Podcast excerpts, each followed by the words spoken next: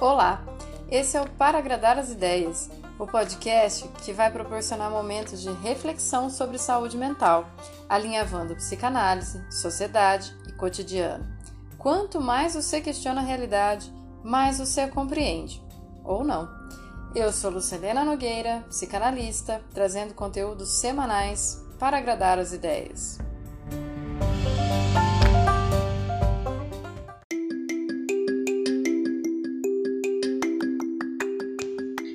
Homens, agosto, ninguém é obrigado.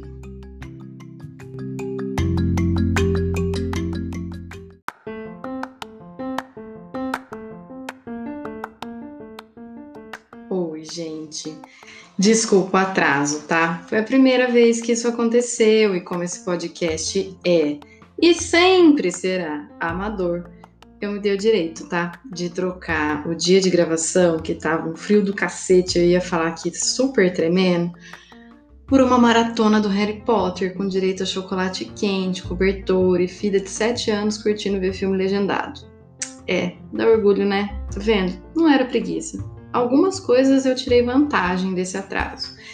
Eu também aproveitei esse tempo para aprender a mexer na edição. É, eu acho que eu aprendi. É, eu espero que hoje essa música de fundo, que algumas pessoas se incomodaram porque não dá para ouvir direito a voz, esteja resolvido. agradeço imensamente quem deu esse feedback, tá? Um beijo para Pá Moreno, sua linda, e para Sandra Assunção, que sempre está ouvindo aqui, comentando, compartilhando. A parte mais gostosa de fazer podcast é isso, né, gente? Reaproximar as pessoas né? Eu tô adorando. Tomara que eu tenha aprendido mesmo. Vamos ver como é que fica. Não deixe de me contar. Bom, como eu tinha prometido, esse último episódio é o episódio que eu quero ser mais doce com os homens. Eu vou contar para vocês que parece que uma coisa que parece que é segredo, mas é super óbvia. Do mesmo jeito que eu não sou obrigada a manter regularidade dos episódios, vocês, homens, também não são obrigados a representar só o papel que lhes é dado. Mas assim, do mesmo jeito que a minha regularidade aumenta o nosso vínculo aqui, de chegar toda terça, você me escutar aqui no pé do ouvido e tal, é, a tua regularidade e compromisso com as suas relações pode ajudar muito as coisas a também ficarem mais gostosas. A repercussão do episódio anterior foi bastante interessante, assim. Eu acho que por deixar claro que o meu público é majoritariamente feminino, os caras que estão aqui resolveram se manifestar, sabe? Então, sejam bem-vindos, seus lindos. É isso aí. É isso que a gente também precisa fazer. Chamar essa conversa onde todo mundo se sinta incluído. Hoje eu separei aqui alguns estereótipos, em parte, só para ser didático, mas eu queria deixar claro que todo mundo pode mexer e temperar essa discussão mais para lá, mais para cá. Cada receita tem seu próprio toque final, né? Eu vou começar a chamar o primeiro perfil do perfil do ogro.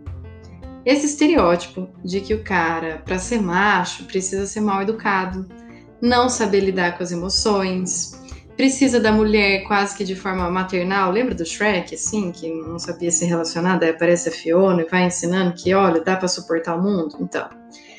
Só que daí esses caras deixam a parceira compreensiva ter a tarefa de traduzir o que ele sente, mesmo que nem ele saiba, saiba direito. Então, assim, muita gente, é, acho que da minha geração mais, é, não sabia o que o pai pensava, porque era sempre a mãe que falava, né? Fica quieto, seu pai tá cansado. Ou não faz isso que ele vai ficar bravo. Ah, quando seu pai chegar, ou ainda hoje, né, em, em relacionamentos mais parecidos com esse modelo ogro de ser, que a, a parceira justifica assim: ah, mas ele é assim porque. Meu, o cara nunca abriu a boca. Quem tem que dizer por que, que ele é assim é ele. Ou ainda aquele cara que acha bonito, fala grosso, nunca põe a mão naquilo que considera ser coisa de mulher, mas vive assumindo uma grande dificuldade da sua macheza quando ele, por ser ogro, exige que a sua mulher seja polida, depilada, dama na rua, puta na cama, né? E ele fica apavorado cada vez que surge a possibilidade de uma DR, porque ele não sabe falar, ele não aprendeu a conversar. Ele acha que se ele fizer isso, vai sair embolado, porque ele não articulou ainda. E por mais que a gente tenha dificuldade de lidar com esse tipo de pessoa que, que é tão fechada assim, essa pessoa também sofre, porque imagina não conseguir articular sentimentos, vai tudo endurecendo lá dentro. Então, eu vou passar agora, depois eu vou falar mais disso, mas eu vou passar agora para o caso do cavaleiro, né? Sim, quem fez o curso da Rita com a gente, né, já se ligou que essa história está muito ligada ao capitalismo. É uma questão de classe, porque o cavaleiro, para abrir a porta do carro, precisa primeiramente ter um carro. Isso não é seleção natural, tá? O príncipe encantado que vai salvar a princesa tem um reino para oferecer para essa princesa. E essa ideia que do lado das mulheres pode ter sido criada como se fosse romântica, na verdade é assombrosa, tanto para elas quanto para os homens. E até com uma certa razão, porque fica estipulado que as mulheres só querem saber de dinheiro e que elas têm que ser indefesas. Tá aí um prato cheio para esse relacionamento terminar em disputa de propriedade, não é verdade? E também tá um prato cheio para um monte de caras achando que é só pagar as contas que é suficiente para deixar a mulher calada. E se por acaso ela se tornar independente, é urgente colocar mais cerca, porque vai que aparece um príncipe mais robusto que ele. Olha aí, olha aí, freguesia, aquela velha mania do patriarcado. Agora, o bom moço, aquele cara família que é o, é o terceiro estereótipo que eu, o perfil aqui que eu tentei traçar para a gente conversar. O cara que considera que já que ele recebeu uma boa educação, reproduzir isso é o único caminho possível, esquecendo que o tempo passou e as relações são outras. Normalmente esse é o cara sonho de consumo para as pessoas casamenteiras, né? Trabalhador, honesto, de relacionamentos duradouros.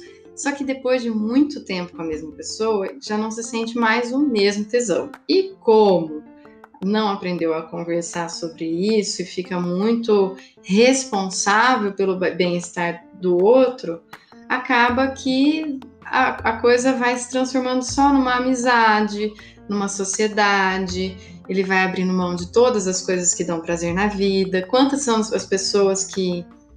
Será que é só da minha, minha geração? Eu ainda escuto bastante isso. De que pelos filhos não pode se separar, né? É, ou porque como era uma família tradicional, a mulher abriu mão do próprio emprego, das próprias coisas, e ele precisa sustentar isso até o fim, como uma forma de, sei lá, garantir o bem-estar dela, como se fosse só responsabilidade dele. Mas vocês já conheceram é, aquela representação de família tradicional brasileira? Ela começa assim, num conto de fadas, até chegar às traições. Porque ninguém tem, ninguém suporta uma vida tão linear, linear, nossa, uma vida tão linear, é, a menos que esteja muito alienado, tá vendo trocadilho? Linear, a menos que esteja totalmente alienado do próprio desejo. E isso é muito difícil, né? Então, normalmente essas pessoas para sustentar uma imagem de uma família perfeita acabam recorrendo a situações que não são saudáveis para eles mesmos, né? É, às vezes é, enchendo a cara de vez em quando para poder se liberar, é, traindo para poder se lembrar como é que é ser desejado, porque a mulher já não está muito mais aí, é, sei lá, né? Criando um milhão a mais de compromisso no trabalho para não ter por que voltar para casa, ou se dedicando aos esportes, porque andar de bicicleta é mais gostoso do que ficar com aquela mulher que fala de crochê porque perdeu a própria vida, né? Também está alienado. Por último, que eu acho que é o caso que a gente mais vê hoje, é, para quem ainda não se casou, eu deixei o Dom Juan. Eu sei, né, gente? O Johnny Depp arrasou no filme lá em 1994. Quem não assistiu, corre, procura, é magnífico.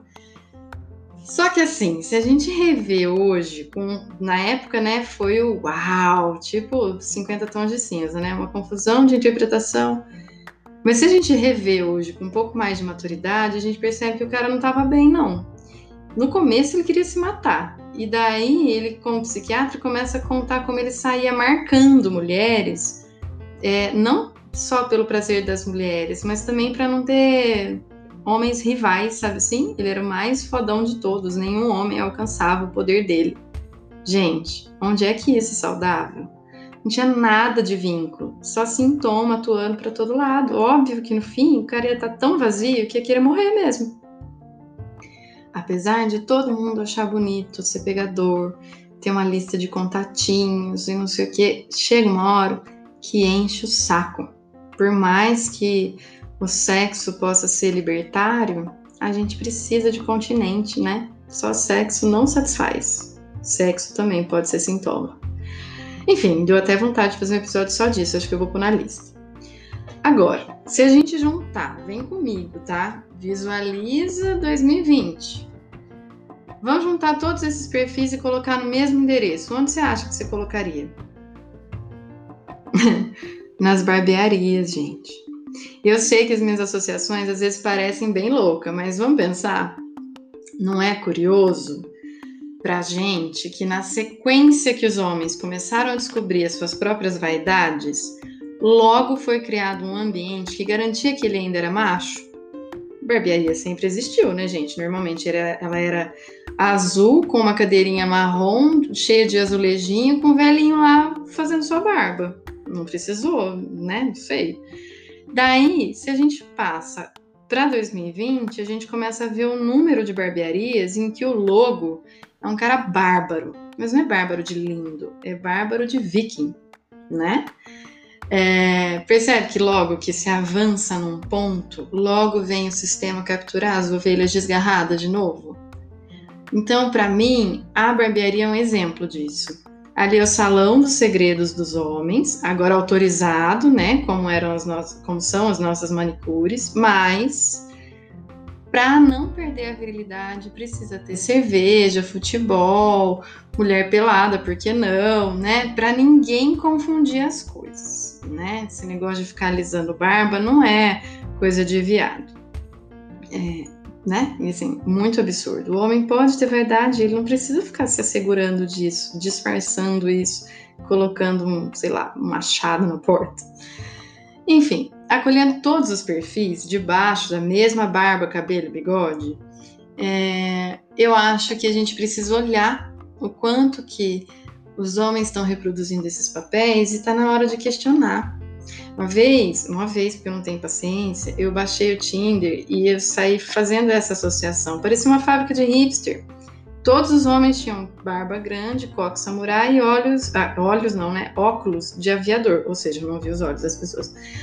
A moda eu acho que já passou, mas percebe como a moda reduzia a uma única imagem, apagando quem que estava por trás dela?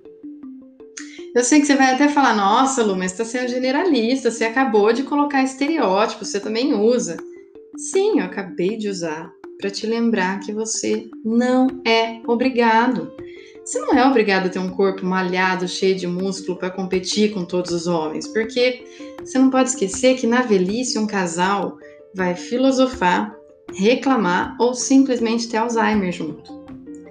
Você não é obrigado a esconder todos os seus sentimentos só porque te disseram que isso te define. Cara, você não morreu, você não tem nada de definido, vai ser o que você quiser. Você não é obrigado a ter uma dama na rua e uma puta na cama. Você pode ter só a sua parceira mesmo, construir a forma com ela de ser casal. Você não é obrigado a aceitar todas as piadinhas ou conteúdos que diminuem a mulher só para poder ficar no grupo. Aliás, essa é uma marca adolescente, né? Que precisa ser superada, eu acho. Você não acha? Você não precisa se matar para ter sempre dinheiro sobrando para bancar uma mulher que pode reproduzir o machismo e por isso acabar com a tua autoestima sendo muito exploradora. Afinal, se você aceita ficar com alguém que está assumidamente interessada no seu dinheiro, no seu carro, na sua roupa de marca, tá na hora de você repensar se é só isso mesmo que você merece, né? Sei que existe a moda do sugar daddy, mas vamos combinar? Estranho, né? Você não é obrigado a ir no puteiro para desabafar bêbado com um estranho, quando bastava procurar terapia. Sabe qual é a melhor parte de todo homem repensar como e onde aprendeu a ser homem nesse modelo? É que quando ele entende que ele não é obrigado, ele passa a ter prazer em se relacionar de verdade de ouvir até o fim, para aprender ou para se colocar, de descobrir que não é ofensa ser gay, então ele não precisa ficar mais homem, se achar mais homem, chamando o outro de viado. Que é ótimo poder ser sensível e aprender a se colocar, não deixando mulheres castradoras falar como locutoras do seu pensamento.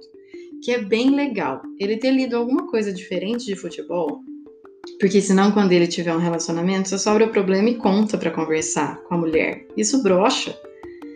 Que tudo bem ele ter as manias dele, seu jeitinho único que foge do padrão. Porque quando ele sai do padrão, ele encontra mulheres que também estão muito afim de se relacionar com gente de verdade e não com o que o mundo fabricou.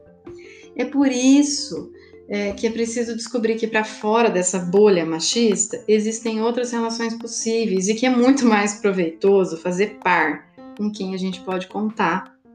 É importante que o cara seja divertido. A gente sabe que essa é uma característica dada desde a infância, em que o menino joga bola e o menino lava louça. É, mas é bom ter alguém que faça a parceira sorrir, né?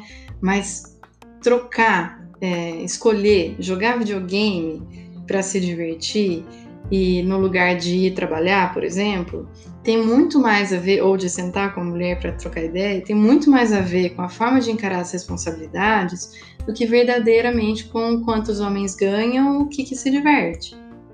É uma fuga, né? Então, ser trabalhador importa, diz que você sabe se comprometer com as coisas, que quer melhorar na vida, que encontrou algo que te satisfaz mas não fica focado só no dinheiro, para não virar um sugar daddy comprando relações vazias.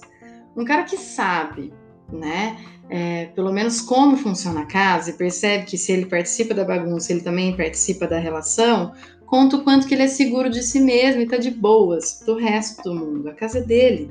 Afinal, dentro de casa precisa ser um lar e a harmonia conta.